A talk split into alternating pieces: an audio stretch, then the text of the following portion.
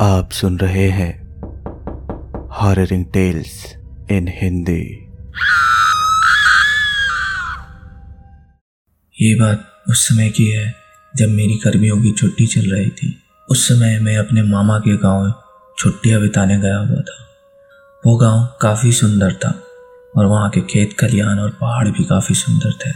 गाँव पहाड़ों के बीचों बीच में बना था। दिन में वहाँ पर काफ़ी गर्मी पड़ती थी और रात वहाँ एकदम शीतल होती थी। मैं और मेरे मामा रात में घर के बाहर ही खाट बिछाकर सोते थे।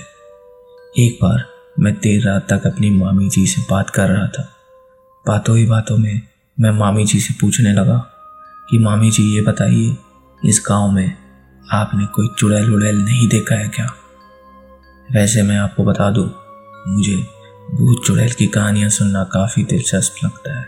पर मेरी मामी जी बोली कि, रहने दे फालतू में तू डर जाएगा और रात को ढंग से सो भी नहीं पाएगा। पर मैं भी कहाँ मानने वाला था? मैंने भी जिद पकड़ ली कि कहानी तो आपको सुनानी ही पड़ेगी।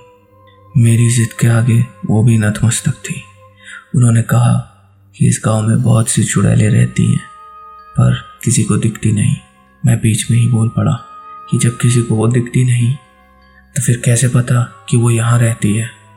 मामी जी बोली कि हाँ किसी ने उन्हें देखा तो नहीं है, पर फिर भी कुछ लोगों ने उन्हें महसूस ज़रूर किया है। मैं बोला कि क्या आपने उन्हें देखा या महसूस किया है? मामी जी ने हँसते हुए जवाब दिया हाँ शायद। मामी जी, आप मुझसे मज़ाक मत करो। अगर आपने देखा है तो बताओ, मैंने उनसे पूछा। उनका जवाब नहीं था। मुझे उनसे कहानी सुननी थी, पर उन्होंने मुझे कोई कहानी नहीं सुनाई। मैं बाहर जाकर अपनी खाट पर लेट गया। मामा पहले से ही सो चुके थे। मैं भी सोने की कोशिश कर रहा था, पर न जाने क्यों मुझे नींद ही नहीं आ रही थी। मैं बस उन्हीं सब चीज़ों के बारे में सोच रहा था कि न जाने कब मुझे नींद आ गई।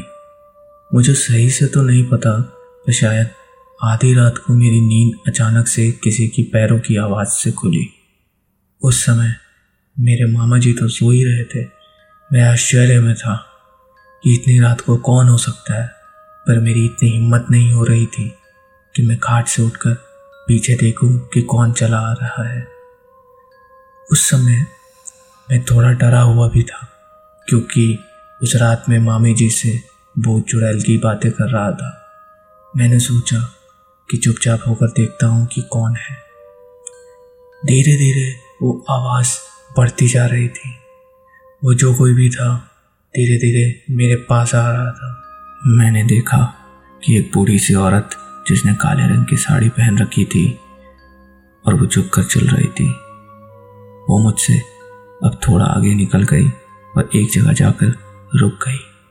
मैं अब भी उसे देख रहा था और सोच रहा था कि ये क्यों रुकी है, कि तभी वो पीछे मुड़ी। जहाँ वो रुकी थी, वहाँ बल्ब की हल्की सी रोशनी पड़ रही थी। मैंने उसका चेहरा देखा और सच कहूँ तो मैं उसका चेहरा देखकर डर गया। उसकी नाक लंबी थी और उसके चेहरे पर अजीब सी डरावनी हँसी थी। उसकी आँखें ऐसी लग रही थी जैसे वो मुझको ही देख रही हो। मैंने अपनी आँखें बंद कर ली चुपचाप ऐसे दिखाने लगा जैसे मुझे कुछ भी नहीं पता। है थोड़ी देर बाद मेरे कानों में एक आवाज़ आई। तुझे क्या लगता है? मुझे नहीं पता चला कि तू मुझे देख रहा है। मैं एकदम से नींद से उठा। सुबह होने में अभी भी कुछ समय बाकी था। मैं बोला, भगवान का शुक्र है कि ये एक सपना था। दोपहर के समय गाँव के ही एक घर में लोगों का जमावड़ा लगा हुआ था। सब लोग चिल्ला रहे थे कि इस पर चुड़ैल आई है। मैं भी उनकी ही भीड़ में खड़ा था। सामने एक औरत पागलों की तरह हरकत कर रही थी। सब लोग बोल रहे थे कि इस पर चुड़ैल का साया है। कोई कह रहा था कि रात को ये बाहर पेशाब करने गई थी, फिर लौटी ही नहीं। सुबह यहाँ गाँव के आखिर में बने बरगद के पेड़ पर बैठी थी और कुछ गाँव वाले इसे वहाँ से लेकर आए हैं। वो सबको देखकर हंस रही थी। एक समय ऐसा भी आया जब उसने मेरी तरफ़ देखा और हँसते हुए बोली, कि तुझे क्या लगता है?